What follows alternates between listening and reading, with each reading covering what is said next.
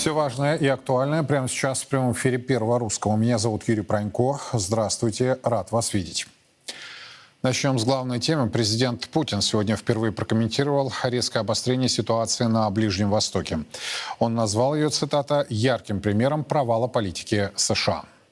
Резкое обострение ситуации на Ближнем Востоке.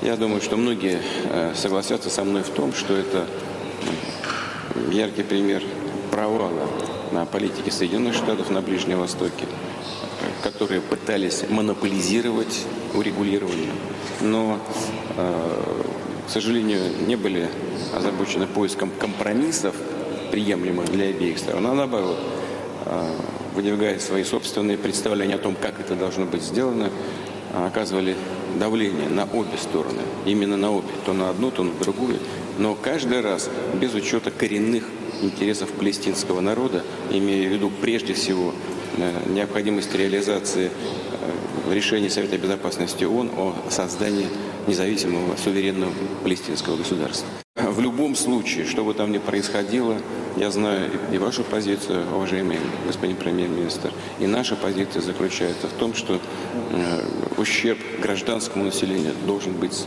минимизирован и сведен к нулю. Причем мы призываем э, к этому э, все конфликтующие стороны.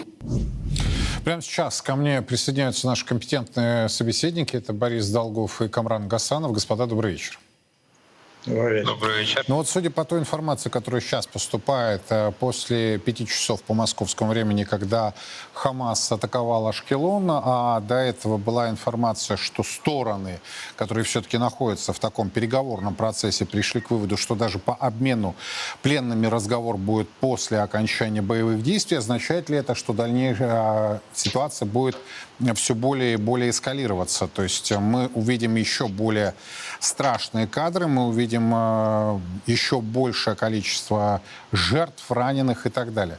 Борис Васильевич, давайте с вас начнем ваш комментарий. Э, да, действительно, э, конфликт расширяется и обостряется. Но, тем не менее, переговоры все-таки идут. Но вот то, что можно судить по заявлениям израильских лидеров, то они все-таки намерены провести вот такую вот массированную э, зачистку, если можно так сказать, сектора газа. Э, и, соответственно, это повлечет за собой очень большие жертвы среди мирного населения.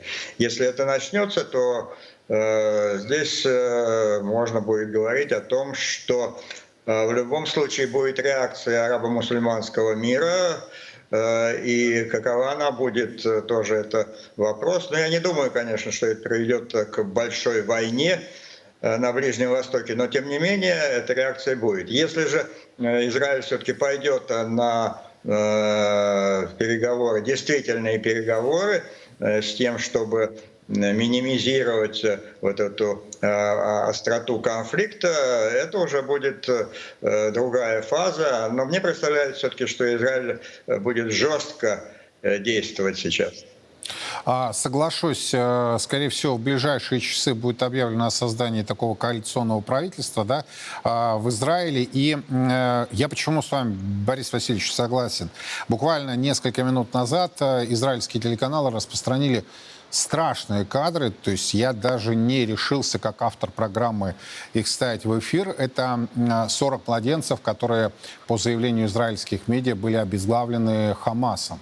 И э, правильно ли я понимаю, подтвердите или опровергните, а, что подобная информация, она просто так не появляется. Это не только констатация, но и фактически а, новый виток а, возможного обострения.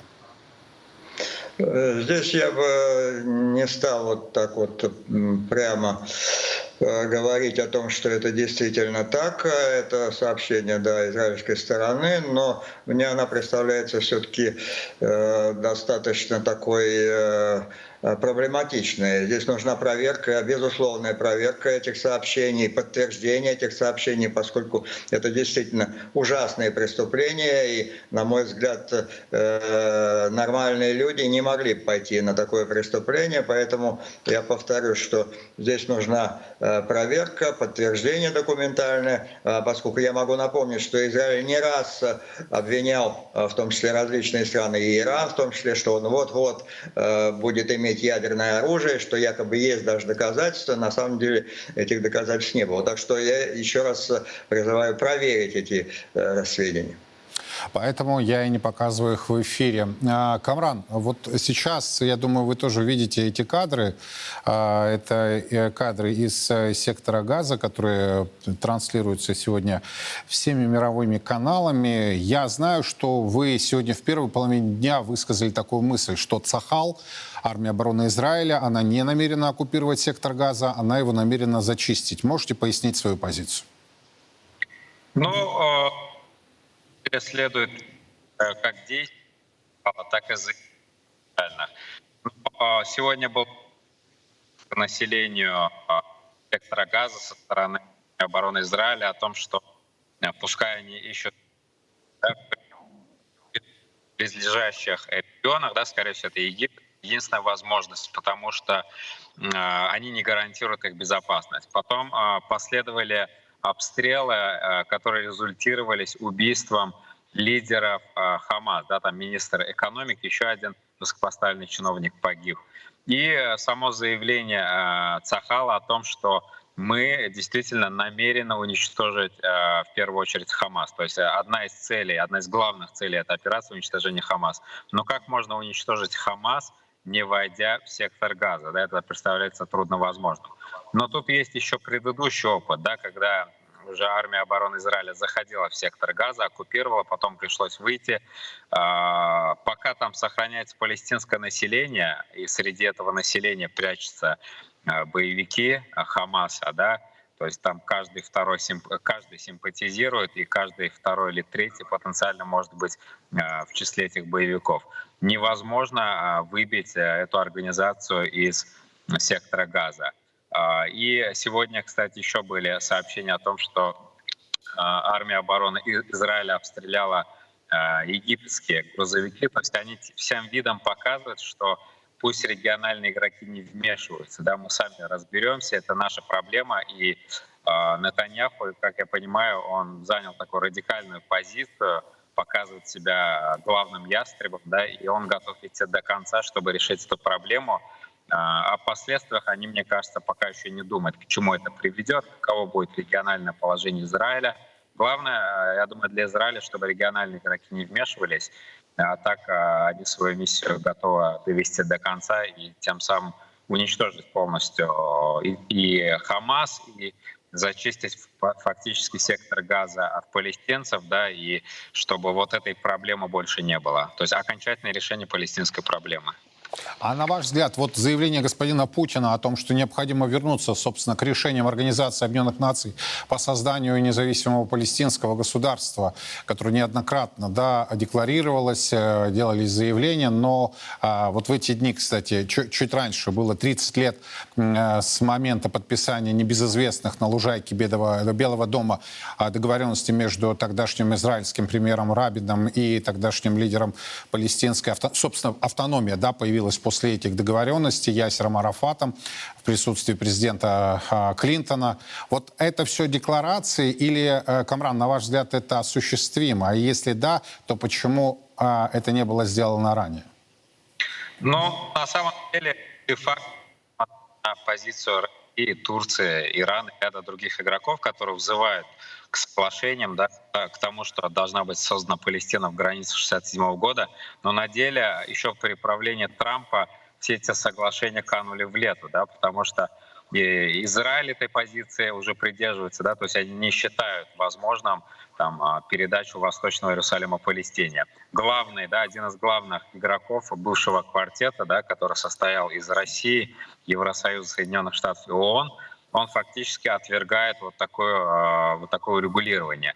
А, к сожалению, а, региональные игроки совместно и при поддержке России не могут оказать давление на Израиль нужного и тем более на Соединенные Штаты, потому что все переговорные нити порваны после Украины для того, чтобы хотя бы оставить на плаву вот этот момент. Конечно, мы будем до конца придерживаться именно такой позиции, но судьба вообще и этого конфликта, и многих конфликтов э, в Евразии показывает, что к сожалению, все эти вопросы решаются силой. Да? То есть пока будет Хамас сильным, пока Палестина будет сопротивляться, арабы будут поддерживать, э, возвращение к этим границам возможно. Но если не будет никакой поддержки, да, Израиль одержит победу, э, это будет э, просто новая реальность, да, которая будет свершившейся реальностью, и Израиль просто на своих условиях будет диктовать правду. Да, с большими потерями для себя, человеческими, экономическими, возможно, опять блокада стран арабских стран, но опыт показал, что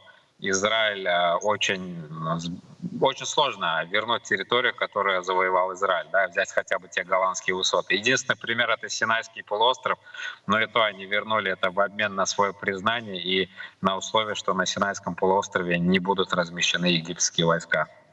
Короткий вопрос, короткий ответ. На ваш взгляд, э, это дни продолжения конфликта, это недели, это месяцы или годы? Камран? Да, но я думаю, э, все будет зависеть от э, самой операции Израиля, да, насколько будет сильное сопротивление.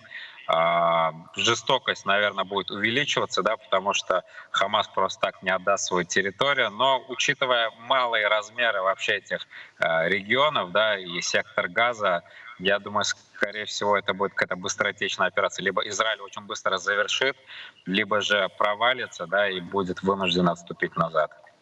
Борис Васильевич, как думаете, э, дни, недели, годы, месяцы? Э, я думаю, что это недели, недели до месяца, полтора. До месяца. Можете обосновать, почему? Э, поскольку вот э, для Израиля важен вопрос времени, то есть это и было заявлено со стороны и военного руководства Израиля, что будет быстрая операция. Это действительно так, поскольку затягивание конфликта не в интересах Израиля, а могут присоединиться к этому конфликту другие стороны, и Хезбалла, и другие группировки. Поэтому Израиль, на мой взгляд, как можно быстрее постарается провести вот эту операцию по зачистке сектора газа, уничтожить э, и руководство Хамас, и боевиков Хамаса, насколько это будет возможно, структуры военные э, Хамаса, и затем уже приступать вот э, к нахождению пути мирных каких-то решений или соглашения, по крайней мере, на переговорах. То есть это будет наземная операция? Без наземной, наземной операции, операции Цахала? Э, да, без наземной операции невозможно вот, э, реализовать те цели, э, о которых говорит израильское руководство, на мой взгляд. А то, что вот господин Путин сегодня озвучил, это нереализуемо?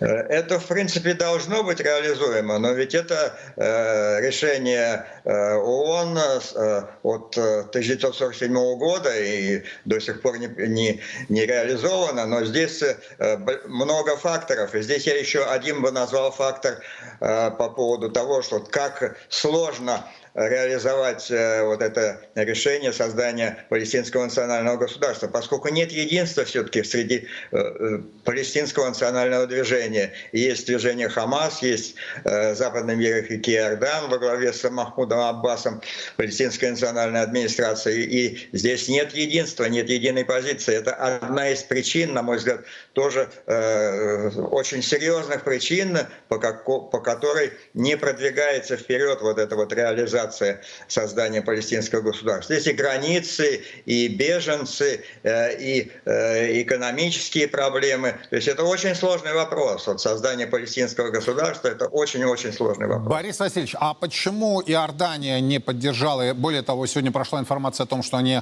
открывают свои аэродромы для ВВС США да, в случае обострения конфликта. Э, не поддержал Хамас Саудовская Аравия, не поддержали Объединенные Арабские Эмираты. Египет заявил о том, что а, э, все-таки э, сперва была информация, в начале 2000 будут пропускать из сектора газа, затем стало известно, что Египет закрывает границу с сектором газа. Можете как профессионал объяснить? Э, ну, здесь надо говорить о том, что, э, в общем-то, э, арабский мир, он расколот, и вот эти страны, и Саудовская Аравия, и члены вот этого Совета сотрудничества арабских государств Персидского залива, где э, главенствует Саудовская Аравия, они в достаточной степени э, связаны с Западом и зависят от финансово-экономическом плане от Запада. Хотя вот последние, последние события на Ближнем Востоке, то есть восстановление отношений между Ираном и Саудовской Аравией, это начало вот такой вот тенденции к консолидации арабо-мусульманского мира. Но пока вот это вот не действует э, действительно э, так, как должно действовать Иордания, да, там и база, база США находится, и э, влияние США очень большое на эту страну. И здесь по поводу Египта, Здесь тоже вопрос неоднозначный, поскольку все-таки, если мы вспомним историческую канву, то движение Хамас возникло при содействии э, братьев-мусульман и, собственно, выражает позицию братьев-мусульман. А, как известно, в Египте э, был отстранен от власти ставленник братьев-мусульман, э, и, собственно, египетская армия ведет даже военные действия против радикальных отрядов движения братьев-мусульман на Синайском полуострове. Так что здесь много вот таких вопросов, которые и, в общем, не способствуют действительной вот этой консолидации арабо-мусульманского мира в, вот в этом вопросе палестинского конфликта. Камран, э, завершающий вопрос. На ваш взгляд, как себя поведет Тегеран? Э, известно заявление лидеров этой страны, но при этом о поддержке, да, но при этом они отмежевываются, они говорят, мы не имеем никакого отношения. Более того, есть заявление Вашингтона, Кирби, который накануне в одном из э, эфиров расплакался, так эмоциональную, эмоциональный был серьезный момент у официального представителя Белого дома, но тем не менее и он сказал, что у США нет никакого никакой доказательной базы об участии в произошедшем э, Ирана. Ваш взгляд? Но это на самом деле доказывает, что пока маленькие игроки дерутся, да, Палестина с Израилем, Другие более крупные игроки понимают, что у них потери могут быть гораздо больше. То есть втягивание Ирана в этот конфликт тоже чревато. Да, и по экономическим моментам есть риск военного столкновения с Соединенными Штатами, который тоже исключать не стоит. Да и для самих Соединенных Штатов э, включение в войну, даже если она будет победоносной, да, все равно она имеет э, большие издержки, потому что мы помним по опыту Иракской войны, да, американцы выиграли, но какая ненависть поднялась по отношению к Соединенным Штатам. Даже афганская операция, которая была против талибов, против Аль-Каиды, все это вылилось в антиамериканизм. Э, я думаю, позиция Ирана, на самом деле, как и Турции, как и Саудовской Аравии и других региональных игроков, включая Египет, она будет зависеть от степени эскалации. То есть пока они действуют осторожно, да, Иран хоть и официально не а, заявляет о том, что мы там поддерживаем Хамас, но тем не менее через Хизбаллу они совершают да, определенные намеки, там обстрелы. Хуситы сегодня пригрозили, да, хуситы тоже имеют отношение к Ирану. Египет вроде бы и не оказывает давление, но пытается там какую-то гуманитарную поддержку. То же самое и Иордания, да, они заявили про военные базы, это еще не точно, да, но э, оказывает гуманитарную поддержку. Саудовская Аравия прервала э, процесс нормализации с Израилем. Но следующая, самая важная степень эскалации — это заход израильских танков и войск в сектор Газа. Вот когда э, число погибших с палестинской стороны пойдет на тысячи, я очень сомневаюсь, что они будут сохранять вот эту сдержанную позицию. Может быть, не сразу перед каким-то жестким действием, но как минимум санкции возможно да, с их стороны потому что они смогут молчать не потому, что не хотят, а потому что есть так называемая арабская улица, которая будет оказывать давление на все арабские страны, включая Саудовскую Аравию, и они, э, рискуя тем, что могут потерять свою власть в собственных странах, вынуждены будут отвечать. То же самое с Эрдоганом, да, который возглавляет, по сути, партию, которая близка к братьям-мусульманам, но до последнего держится, да, потому что у них кризис лира. Всем невыгодная война, потому что все экономически увидели, что при пандемии, да, и при новом кризисе из-за Украины, как это все опасно. Но э, это до поры до времени все зависит от степени эскалации. Спасибо огромное. Борис Долгов, Камран Гасанов были у нас на прямой связи. И вот буквально Новость, печальная новость к этой минуте. В Израиле в результате атаки Хамас погибли четверо российских граждан. Шестеро числятся пропавшими без вести. Об этом сообщили в посольстве России в Израиле. Царьград следит за развитием ситуации. Подробности в наших эфирах и на официальном сайте Первого Русского. Еще одно резонансное заявление дня сделал председатель Госдумы Вячеслав Володин. Речь про российских граждан, которые покинули страну и высказали русофобские мнения.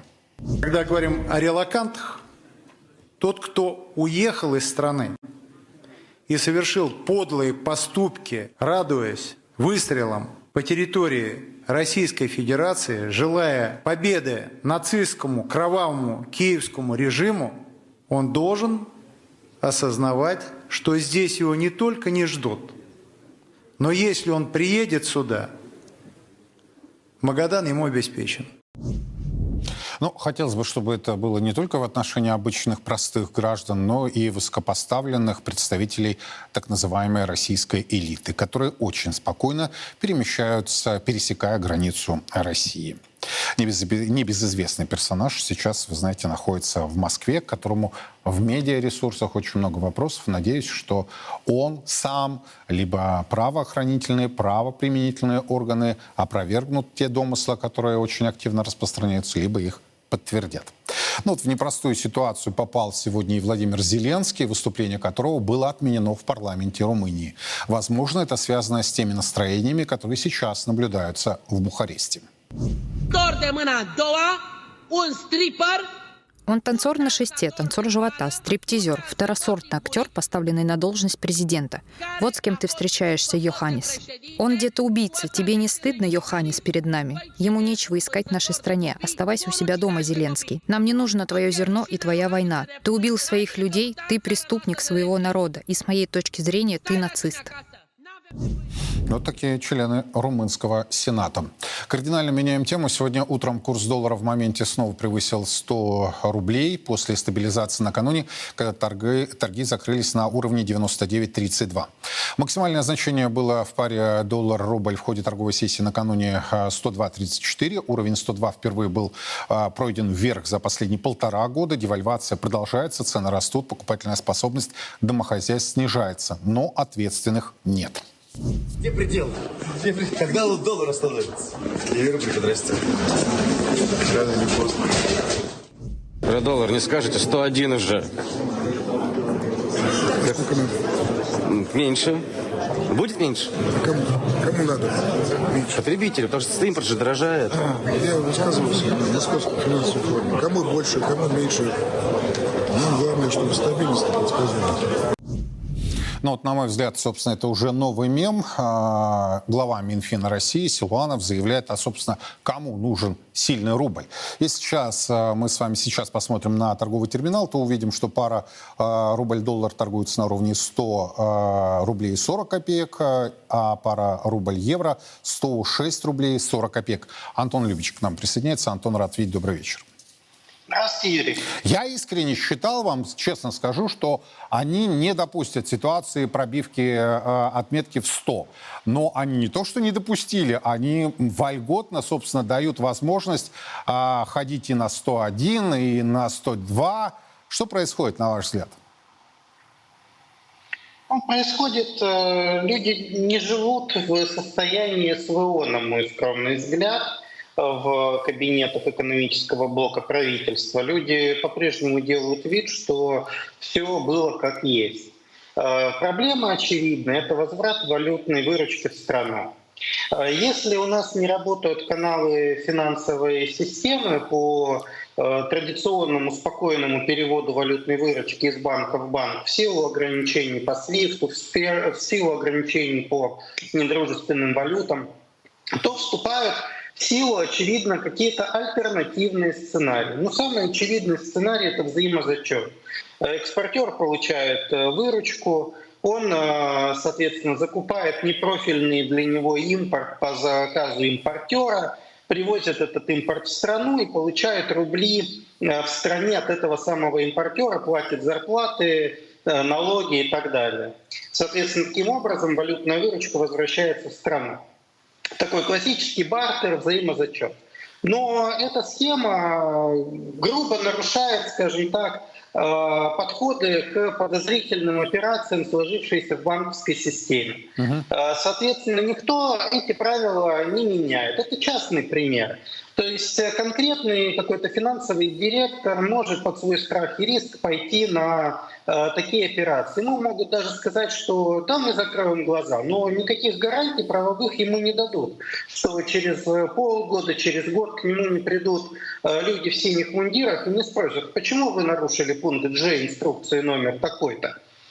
Э, соответственно, не, при, не предпринимаются меры потому, чтобы система финансовая начала работать э, в новых условиях сообразно с этими условиями. Соответственно, э, валютная выручка ограниченно возвращается в страну настолько, насколько позволяют изменившиеся условия. Это меньше, чем нужно не только импортерам, но и экспортерам. И курс, соответственно, движется. И вот мы постоянно смотрим там с вами на биржевой терминал, но мы опять же забываем, что по этому биржевому курсу покупают только те, кто имеет доступ к бирже. А для граждан доллар 106 рублей уже, а не евро. Да, я понимаю.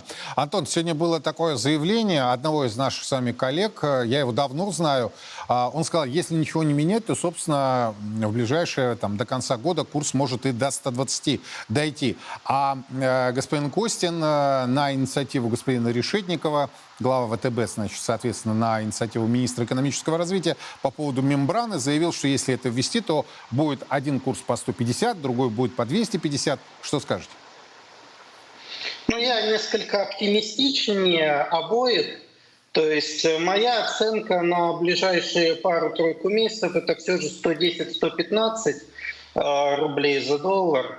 Э, если ничего, опять же, не предпринимать. Ну, то есть, э, все-таки есть... продолжение падения, да? Если продолжится текущий подход экономического блока правительства и Центробанка, то, безусловно, падение. Но не предпринимается никаких мер, чтобы ему противодействовать. Я не говорю, что это невозможно, я не говорю, что нет ресурсов.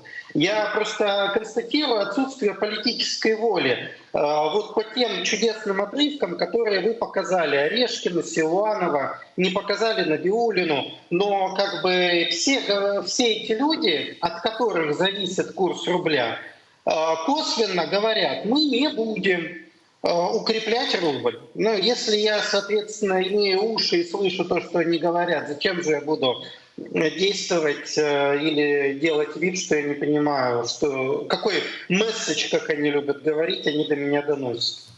Спасибо, Антон, большое. Антон Любич был у нас на прямой связи. Сегодня действительно отличился, кроме представителей, э, скажем так, правительства и администрации, еще представитель Центрального банка, господин Заботкин, зам э, Эльвиры Схибзадовны. Так вот, он сказал, что жесткая денежно-кредитная политика сохранится и в следующем, 2024 году. Ну, то есть можно спокойно забывать про экономическое развитие страны. Это пункт первый. А пункт второй, что пик Э, пик э, инфляции – это весна, э, лето 2024 года. То есть мы с вами думали, что рост цен сейчас безудержный, а оказывается это еще так. Ягодки, цветочки, весна-лето 2024 года. Официальное заявление ЦБ. У меня возникает вопрос, а, собственно, эта контора, она для чего нам нужна? Ну, то есть вот если она нужна, для социально-экономического развития, для стабильной денежно-кредитной политики, или, как говорит господин Силуанов, для предсказуемого, стабильного рубля. Вот инфляция, э, девальвация на 70% – это стабильность или это предсказуемость? Бешеный рост цен – это стабильность или это предсказуемость? Вот э, Любич в чем прав? Где политическая воля? Где решение? Ну где решение? То есть взяли обвалили национальную валюту на 70%, никак, ответственных нет. Оказывается, так бывает. То есть такая коллективная безответственность. Любого из нас уволили бы с работы за подобную эффективную, в кавычках, работу. Сидят спокойно, юбки со штанами протирают. Меняем тему. Кстати, а как мы ее меняем? На самом деле эти темы между собой очень сильно скоррелированы. Мы постоянно говорим в России демографическая катастрофа. Катастрофа – это одна из главных тем, которая набирает обороты в нашей стране. А как семьи будут большими, если непредсказуемая, мягко говоря, социально-экономическая ситуация. Продолжение темы в нашем материале. К 2050 году население России может сократиться на десятки миллионов, до 107 миллионов человек. И это с учетом привлечения так называемых трудовых мигрантов. На этом фоне суммарный коэффициент рождаемости в этнически русских регионах России упал до исторического минимума. К примеру, в той же Ленинградской области ниже одного ребенка на одну женщину. Словом, вымирание государства, образующего русского народа, налицо. Натурализованные мигранты сегодня э, идут с новой коляской, а наше так сказать, коренное население с новой собачкой. В Чечне 2,7 коэффициент рождаемости, в Ленинградской области 0,9. Вот чтобы мы просто понимали, да, что происходит. Поэтому э, мы сейчас рассматриваем э, в рамках развития 809 указа о защите традиционных ценностей в резолюции будет, да, так сказать, мы считаем необходимо разработать стратегию демографической безопасности. Именно этому и были посвящены прошедшие 9 октября в Общественной палате России слушания о необходимости разработки стратегии демографической безопасности, стратегии выживания русских, а значит и всей России, невозможной без трех ключевых составляющих – антиабортной политики, жесткого ограничения привлечения трудовых мигрантов и без начала переселения большинства русских людей из малометражных человейников в частные дома, чему активно сопротивляется весьма влиятельная либеральное лобби. Наши оппоненты находятся в правительстве Российской Федерации. Это та часть, которая занимается вот либеральными реформами и по-прежнему по всей видимости, на остаточных каких-то газах там пытается отстаивать э, лозунг приоритета э, монетарной политики. Э, к сожалению, это врачебное сообщество, которое своих не сдает. Конечно, это антисемейные НКО, сейчас их стало чуть меньше, но они маскируются, они притворяются, значит, э, какими-то пропрезидентскими э, и всячески пытаются затащить, так сказать, в мир новых технологий органы попечительства и опеки. Ну и, конечно, промигрантское лобби. Но в ряде регионов государства российского уже есть примеры, на которые стоит ориентироваться всей стране. Так, в Мордовии местные власти уже запретили любые формы склонения женщин к абортам, а большинство частных клиник добровольно отказались от детоубийств мы обладаем самым либеральным законодательством по абортам. Только, наверное, последние года полтора что-то стало меняться. А, что мы сделали в Мордовии? Ну, во-первых, мы взяли просто пилотный регион небольшой, причем надо понимать, что экономически сложный регион. Но нас очень поддержал глава республики Артем Сдунов. И э, сделали там программу переобучения всех врачей. Достигли хороших показателей, снизили аборты на 42%. Э, это было за прошлый год, за этот уже 37%. Конечно, это только начало. Надо понимать, победа России в нашей сегодняшней священной войне против Запада невозможна, если мы не победим глобальный Содом в самих себе если не избавимся от навязываемой нам десятилетиями деструктивной либеральной идеологии, убивающей наш народ. Главная русская альтернатива которой – наши традиционные духовно-нравственные ценности, задачи сохранения и укрепления которых уже закреплены в президентском указе. Осталось всю государственную политику перевести на его рельсы. Павел Пожигайло к нам присоединяется. Павел, здравствуйте. Здравствуйте, Юрий. Ну вот смотрите, а, мы говорим об особых а, духовных наших ценностях очень часто и очень много. Однако, не мои слова, а слова Анны Кузнецовой, вице-спикера Государственной Думы страны, на 10 браков, 7 разводов. Вот это, это духовные ценности? Это, такие, это вот такая основа? Когда мы говорим о том, что надо поощрять и поддерживать многодетные семьи, вообще мотивировать молодых к одному, двум, трем, пяти, десяти детям, да, а еще, на мой взгляд, вот такую национальную идею двинуть, дожить до правнуков, да, это же классная идея. Вот это все рассыпается, например, на, э, по поводу финансово-экономической той политики, которая проводится, да. Когда свою национальную валюту на 70% вот так вот щелчком девальвируют, я не могу сказать, я вообще не могу найти российских семей, которые согласны были бы в такой ситуации придерживаться нравственных ценностей, быть духовными, заводить детей, их как можно больше, больше, больше, больше. И еще отдельная тема – это жилье. Но об этом мы будем отдельно сегодня говорить. Вот на ваш взгляд, где, вот я хочу просто понять, где это вот э, то, о чем мы так часто и много говорим? Юрий, ну и да, и нет. Потому что, вот представьте, да, вы перед этим э, э, показывали сюжет, да, где, собственно, я говорил о том, что в Чечне 2,7, там Ингушетии 2,4, в Ленинградской области 0,9 ребенка на одну семью. Ну и в Чечне, и в Ингушетии, в Ленинградской области уровень социальной поддержки один и тот же. В Москве, кстати, больше, чем там. Но коэффициент рождаемости в три раза отличается. Но это вопрос? Вопрос. Теперь еще одну вещь говорил, да, это не просто пустой звук, что вот мы, социальная поддержка, материнский капитал, курс рубля, есть товарищи, которые вчера были там гражданами, не знаю, Таджикистана, Киргизстана, чудным образом стали гражданами России, Э, при этом эти граждане России с удовольствием работают в каких-то там автосервисах и такси, когда наши, э, так сказать, э, сыновья воюют на фронте. Вот. И они с удовольствием рожают детей. По 4, по 5. Понимаете? Совершенно не парясь о том, что вот эти социальные курс рубля и так далее рожают и рожают. Так я вам скажу сказать, что вот в результате, честно я вам скажу, в ближайшей перспективе мы просто сдаем страну. Нахрена мы, строим эти школы, садики и все остальное? Для того, чтобы что? Вчерашние жители Средней Азии, получая сегодня гражданство, заполняли эти школы. Они, кстати, еще раз говорю, я ни в коем случае здесь не хочу э, как бы быть каким-то ксенофобом и так далее, но мне обидно за наше коренное население. Это правда, что они идут с коляской, а мы с новой собачкой. Поэтому, конечно же, часть проблемы – это материальная, но вторая часть проблемы – это духовная. Понимаете, почему э, вот Чечня, Ингушетия, э, там, Средняя Азия, собственно, так себя ведут? Да потому что 99% этих жителей – люди религиозные. Понимаете, и э, э, если даже материнский капитал уменьшится и так далее, их образ жизни мало изменится. Я хочу сказать, что нашему коренному населению главная задача вернуться к этим своим корням. Понимаете, все равно денег никогда не хватит. В Европе много денег, но все равно не рожают.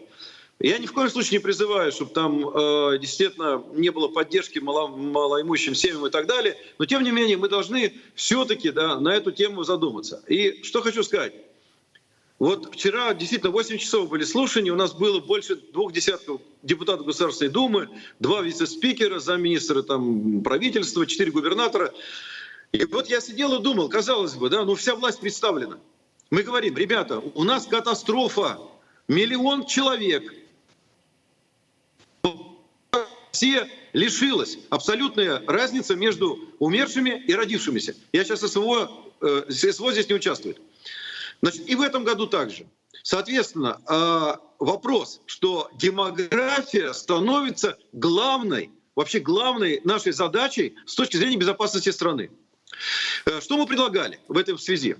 Вот Совет Безопасности выпустил прекрасные стратегии о национальной безопасности, информационной безопасности, 809 указ о защите традиционных ценностей, где с вами в студии, помните, тогда с Бурляевым и с Бортком мы, так сказать, защищали. Выпустили год назад. И все. И тишина. Ничего не происходит.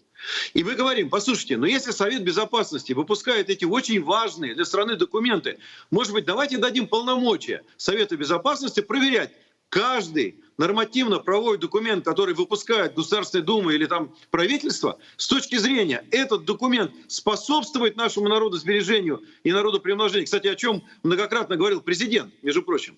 Или нет?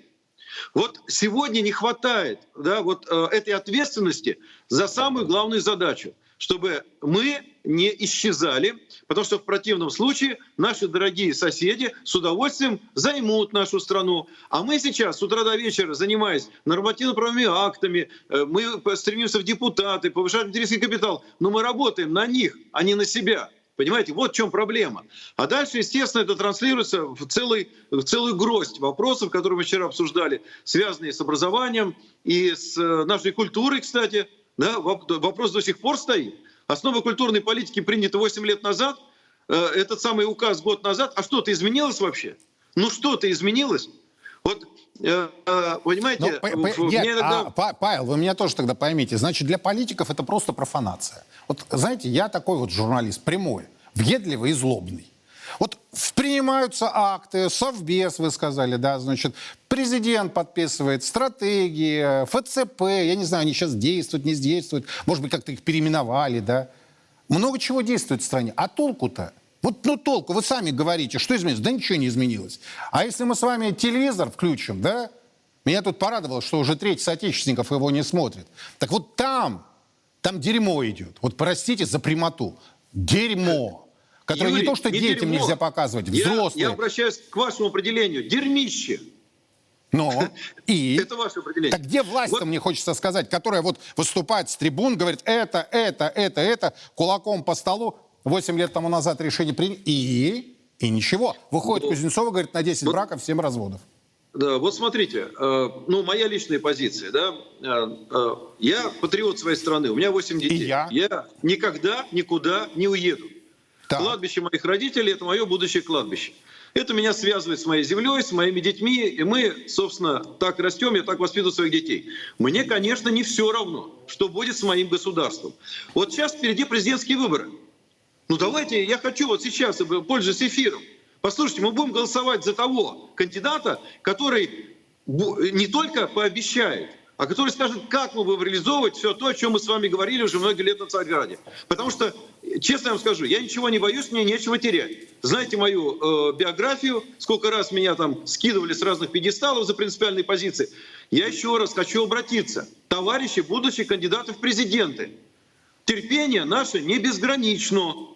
Все, что вы говорите, декларируете и принимаете, пожалуйста, исполняйте. Потому что мы беспокоимся за наших детей, мы беспокоимся за нашу страну. Почему до сих пор, вот недавно буквально э, я смотрел, последний КВН, федеральный канал, пошлость, все про ширинку, про какую-то вообще, понимаете, вот, ну, самый низкопотребный, это федеральный канал. На это вас аниме, которое крутят э, нашим детям, которые призывают к суициду и так далее. Сколько мы будем это терпеть? Послушайте, давайте наберемся вообще смелости. Вот вчера мы тоже говорили, вопрос абортов. Ну, почему Минздрав говорит 400 тысяч? Это вранье. У нас статистика по продаже препаратов, э, таблеток сейчас для прерывания беременности миллион двести тысяч в прошлом году. Соответственно, миллион шестьсот тысяч детей ежегодно мы убиваем. Мы что, дальше спокойно будем э, ко всему этому относиться? Поэтому я еще раз говорю, вот скоро президентские выборы. Хочется обратиться к будущим кандидатам. Пожалуйста, услышайте нас, патриотов, многодетных, любящих свою страну жизнью своей доказавших свое отношение к нашей стране. Пожалуйста, услышьте, мы будем голосовать только за того, не обижайтесь, кто не просто от слов к делу, а кто реально докажет делами. И, кстати, э, есть все возможности принять целый ряд законов в это время. Вот смотрите, помните суррогатное материнство? Мы с вами обсуждали один раз. Наш прекрасный закон, три года мы его, так сказать, продвигали о запрете иностранцам продавать наших детей. Так сегодня в Государственной Думе депутат по фамилии Куриной из фракции КПРФ предложил закон, который позволяет иностранцам, заключив фиктивный брак, опять-таки использовать наших суррогатных матерей. Послушайте, ну этих людей надо к стенке ставить, вы извините.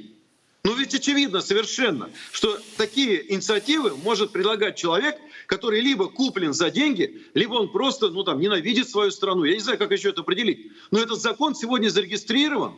Вот вчера мы обсуждали, тоже обращаясь к Толстому, Кузнецовой и к депутатам. Слушайте, ну вы этого парня там срежьте на взлете. Понимаете, это до сих пор продолжается. Понимаю. Из хорошего могу сказать так. Э, Сегодня в, в правительстве есть три закона, которые нас очень радуют. И на самом деле у меня э, большая надежда и уверенность в том, что их примут.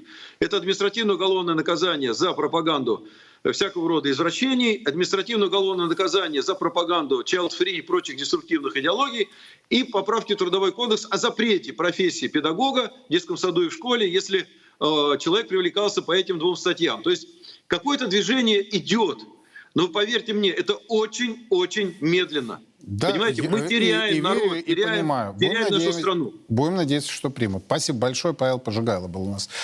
Ну, так, очень эмоционально, но фактологически выверено. Вот я, я в очередной раз понял, как хорошо, что я не смотрю вот этот голубой экран.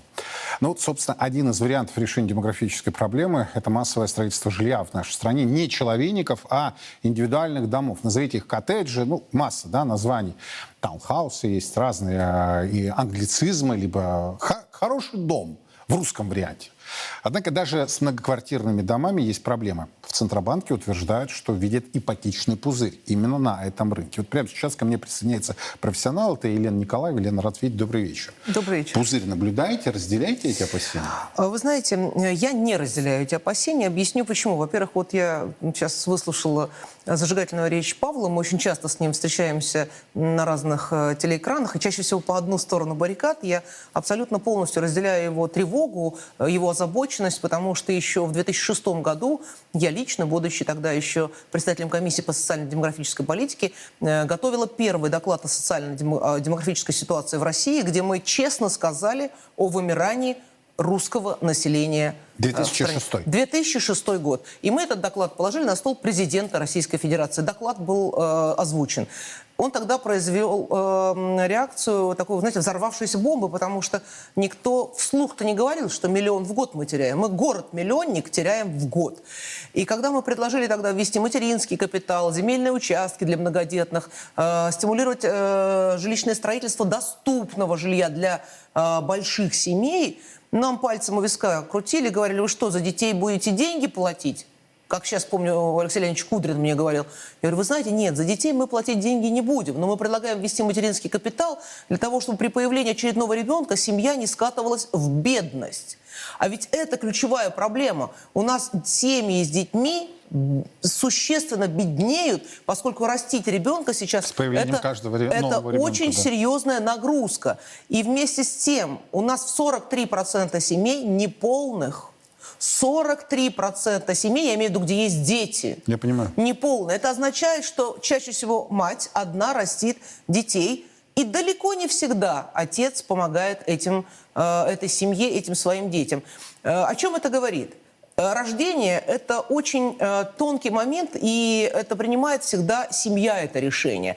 Но в большей части решение принимает женщина. Потому что сейчас женщина, когда они находятся в положении, говорю это как э, мать двоих детей, моему младшему сыну 7 лет, вы знаете это прекрасно, всегда понимает, что ответственность за себя и за своих детей женщина должна будет нести всегда сама.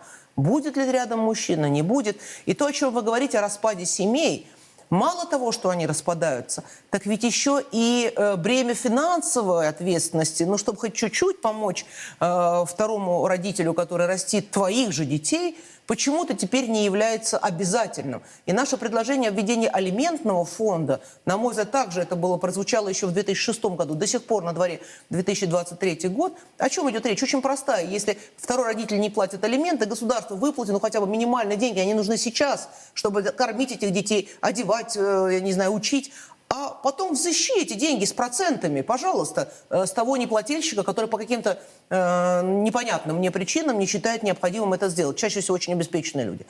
И в этом смысле жилищная проблема является ключевой. Почему? Потому что мы посмотрели на разницу рождение детей в многоквартирных э, малогабаритных квартирах и в э, малоэтажных поселках, где есть земельные участки, где достаточно большая инфраструктура, вот именно организованных земельных малоэтажных поселках. Так вот, я хочу вам сообщить официальную информацию. Около 40% процентов прирост детей выше, чем в многоквартирных домах. Почему? Потому что это другая среда обитания, это возрождение русских традиций. Это, причем я говорю про титульную нацию. Я говорю про Оренбург, я говорю про Самару, я говорю про э, Ленинградскую область, про Московскую область. Это вот, это нормальные семьи, э, где растут дети, где Э, старшие дети помогают воспитывать младших детей, понимаете, где нет проблемы выпустить ребенка погулять э, на улицу, потому что это поселки, где организованы более-менее и детские площадки, и по периметру есть соответствующая охрана, потому что выпустите сейчас детей в Москве. Да мне в жизни в голову такая идея не придет, понимаете? Почему? Потому что это невозможно. Значит, я должна подумать, с кем будет мой ребенок, если школа уже закончится, а я еще буду на работе. Вы понимаете, значит, у меня соответствующие расходы в связи с этим возникают. И это все является очень серьезной фундаментальной проблемой. Когда говорят о том, что на рынке эм, э, ипотеки пузырь, вот Идет мне кажется, перегрев. мне кажется, это говорят люди, которые очень не любят россиян. Мы только-только почувствовали вот этот спрос, который стал возобновляться и на малоэтажном рынке. Почему? Потому что до, до 19, конца 2019 года ипотеки в малоэтажном секторе не было вообще, от слова совсем. Мне приходилось, как президент Национального агентства малоэтажного коттеджного строительства, на каждом совещании объяснять, что э, собственный дом – это неплохо, это хорошо. И что 58% на сегодняшний момент ввода жилья – это малоэтажное жилье. Тогда почему э, значит, квартиру в э, высотном доме э, еще на стадии котлована можно взять ипотеку, а в малоэтажный дом, То есть приходилось строишь... это доказывать? Еще с 2007 года до 2019 года нам пришлось это доказывать. Спасибо Марату Шкизяновичу Куснулину, в ноги ему кланяюсь, потому что он услышал наши доводы. И именно субсидируемая ипотека сейчас является тем самым доступным механизмом для обычных семей улучшить свои жилищные условия. Особенно, когда рождается очередной ребенок. Ну, появляется еще один ребенок в семье. Конечно же, надо смотреть, где будет э, ребенку нужна Лен, кроватка. что делать с человеками? Что делать Смотрите. вот с этим вот Значит, непонятно? Давайте так. Многоквартирные дома были, есть и думаю, что в ближайшее время будут. Потому что есть Москва, есть Питер, есть центры э, столиц наших регионов. И это нормально, потому что и там, соответственно, инфраструктура, там достаточно близкая шаговая доступность до э, социальных объектов, до больниц, до школ, до театров и так Но далее. и так далее. метраж квартир уменьшается. Теперь, да, да. Именно желание более комфортного проживания э, нам даст возможность именно малоэтажное жилье, но только в том случае, если оно даст тот же набор сервисов, набор услуг, которые есть в городе. Ну вот живете вы в прекрасном доме за городом на выходных, да, дача, как у нас это любят говорить. Но если рядом нет школы, если рядом нет медпункта, если рядом нет, э, соответственно, досуговых каких-то центров, где негде позаниматься спортом, вы будете там всю неделю жить? Нет, потому что вам детей нужно будет отвезти в школу, э, в кружок и так далее. и Плюс так еще далее. транспортная логистика. Плюс транспортная логистика, плюс самому до работы добраться. 40 минут. Психологическая цифра, когда люди готовы 40 минут добираться до работы. Мы тоже проводили опрос соответствующий. Вот о чем надо думать. Надо, надо возобновить программу «Стимул», которая была э, в 2000-х годах, 2010-е годы, когда за счет этой программы федеральной строились детские садики и школы как раз такого рода поселком. Я напоминаю, мы с вами несколько раз говорили, и Кадолья в Оренбурге, и Самара, Кошелев проект и так далее, и так далее. Они многие выросли за счет именно этих программ, потому что только Москва может себе позволить, когда в цену квадратного метра включается еще социальный объект. А ни Самара, ни Оренбург, ни уж тем более, э, я не знаю, маленькие города не могут себе позволить такого, потому что нету соответственных доходов у населения. Поэтому, конечно же, надо, с одной стороны, давать более доступное жилье с очень хорошей качественной инфраструктурой, а второе, нужно повышать доходы граждан. А вот здесь есть хорошая... Кто с этим а вот не согласен? Все согласны. Очень интересные цифры хочу Так. озвучить. Специально вот взяла с собой, э, соответственно, внимательно посмотрела. Во втором квартале у нас с вами на 13,5% выросли доходы граждан. 13,5%. Сейчас Но обращаю ваше внимание. снесут да, за нет, не снесут. информацию. Объясню почему. Давайте. Потому что приведенные цифры, я имею в виду с учетом повышения цен, о чем вы говорили выше, я вашу разделяю здесь озабоченность, то 5,2% рост. Это очень серьезный рост. Надо сказать, что по сравнению это за последние годы это самый высокий показатель. Поэтому надежда есть, пусть не очень э, устойчиво, пусть нам хочется больше, но все-таки тренд появился. И, конечно же, в, этом, в, этом, в эту сторону он должен идти. Каким образом будут повышаться доходы? Если будет развиваться наша промышленность, если мы наконец-то пойдем в реальную сторону импортозамещения и будем создавать качественные рабочие места, качественные, где не только э, будет вопрос э, той, качества той продукции, которую они производят, но и качественная заработ- заработная плата, когда производительность будет соответствующая. А я вам хочу сказать, что и здесь у нас очень хорошие сейчас появились результаты. Вот мы, например, в Москве, у нас специальная программа по повышению производительности труда, когда за счет города, за счет бюджета мы промышленным предприятиям помогаем так оптимизировать их работу. Еще раз говорю, ни копейки денег они за это не тратят. Мы лучший опыт э, даем возможность ре- реализовать на производстве, повышая иногда до 30% производительность каждого рабочего места только за счет правильной организации э, и лучших практик. И это мы позволяем, вот прямо сейчас есть профильный департамент, который этим занимается и так далее, и так далее, в разных направлениях деятельности. Буквально недавно мы проводили большое совещание по моей инициативе по развитию легкой промышленности, потому что что мы хотим сделать? Мы хотим предложить эм, повысить э, объем для легкой промышленности, когда они могут находиться на упрощенной системе налог- налогообложения, и увеличить эту цифру до 3 миллиардов, как мы сделали для ресторанов, до 2 миллиардов. Для чего? Чтобы были более качественные рабочие места, чтобы смогли в белую платить зарплаты, большие зарплаты, а там сейчас зарплаты 150 тысяч, между прочим, закройщица 500 тысяч. Да? На минуточку. Это сейчас такие зарплаты у нас. Это вот конструктор одежды на фабрике. Вы меня до сне- 500 снесли тысяч. просто, Я, просто, послушайте, да. я говорю цифры, которые я знаю досконально от руководителей предприятия, когда они мне просто раскрывают все свои внутренние э, моменты, причем доверяя их э, на переговорах с э, теми э, чиновниками, которые, я хочу сказать, я очень была поражена, я хочу просто поблагодарить их за то, что они с таким вниманием сейчас относятся к нашим цифрам, которые мы им кладем на стол, потому что они прям конкретно по каждому предприятию.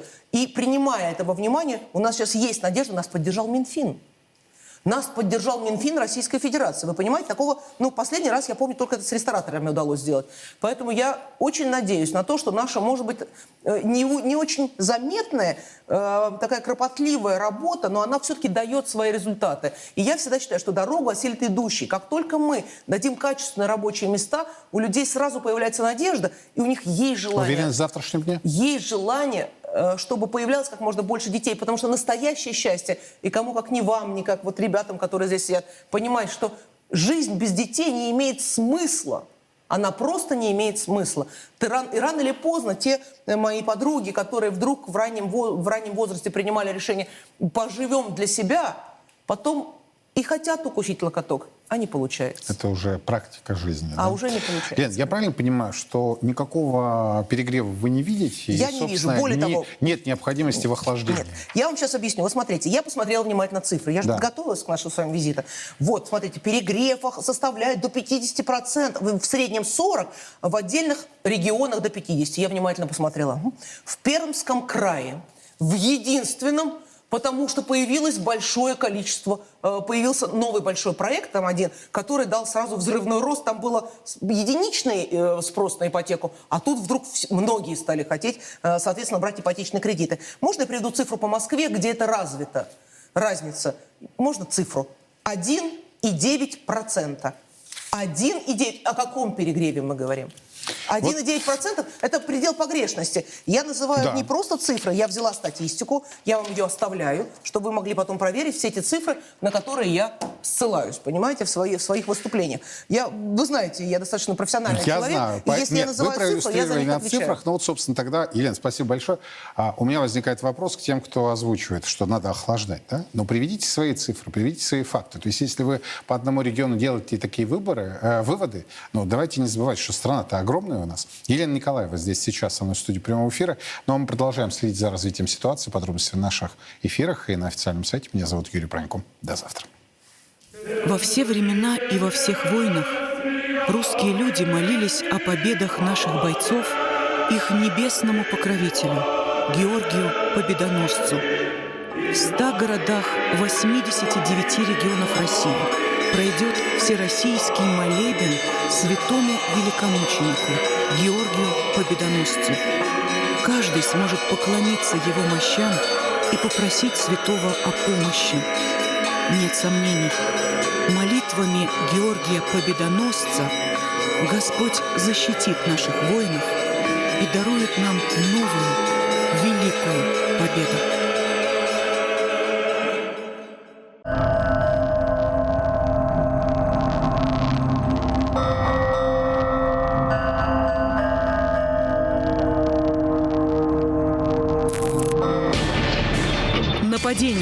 Массовые драки, грабежи, домогательства, изнасилования, убийства. Они не желают жить по нашим законам. Они не уважают наши традиции и культуру. Москва, Санкт-Петербург, Новосибирск, Екатеринбург и другие города. Здесь русские борются за свои права, чтобы жить спокойно. Пора сказать «стоп». «Стоп, мигрант». Мы поможем. Не пропустите новый проект Первого Русского в субботу в 15.00.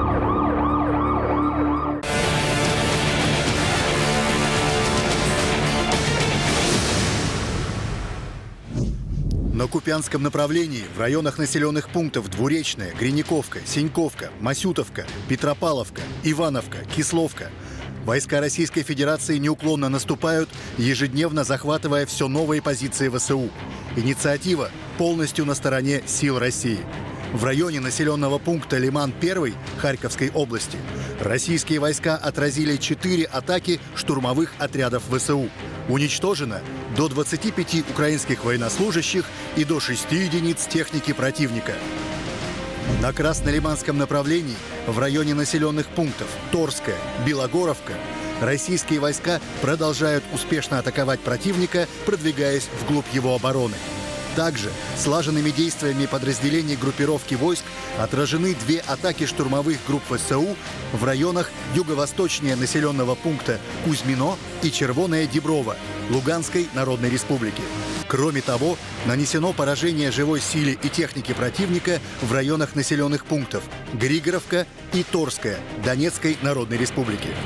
Потери противника составили до 60 украинских военнослужащих и до 7 единиц вражеской техники. На Донецком направлении в районе населенных пунктов Клещеевка, Курдюмовка, Андреевка атакующий порыв противника все более и более истощается. Войска Российской Федерации успешно контратакуют, отбрасывая противника на прежние рубежи.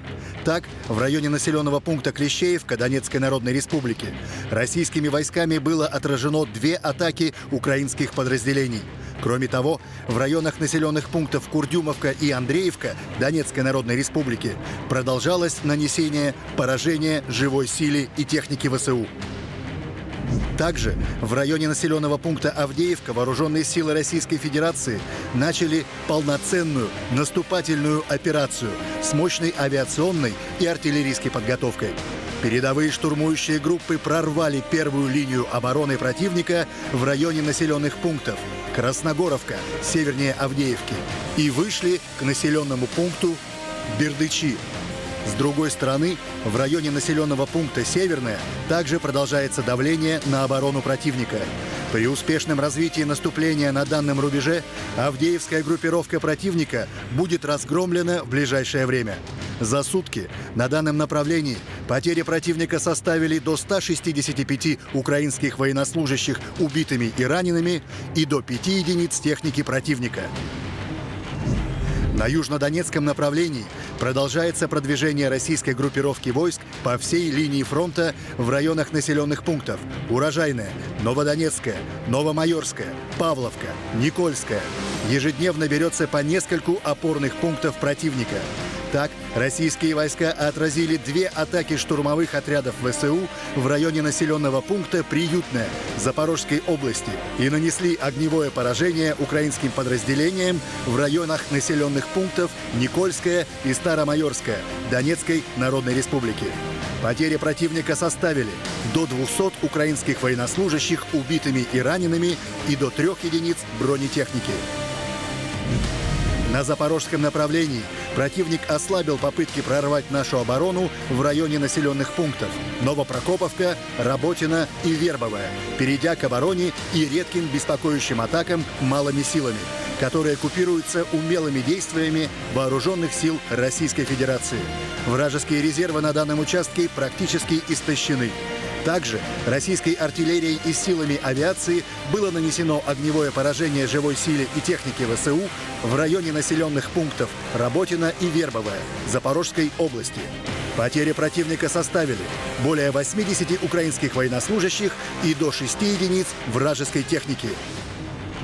На Херсонском направлении в результате огневого поражения потери противника за сутки составили более 50 украинских военнослужащих и до 12 единиц техники.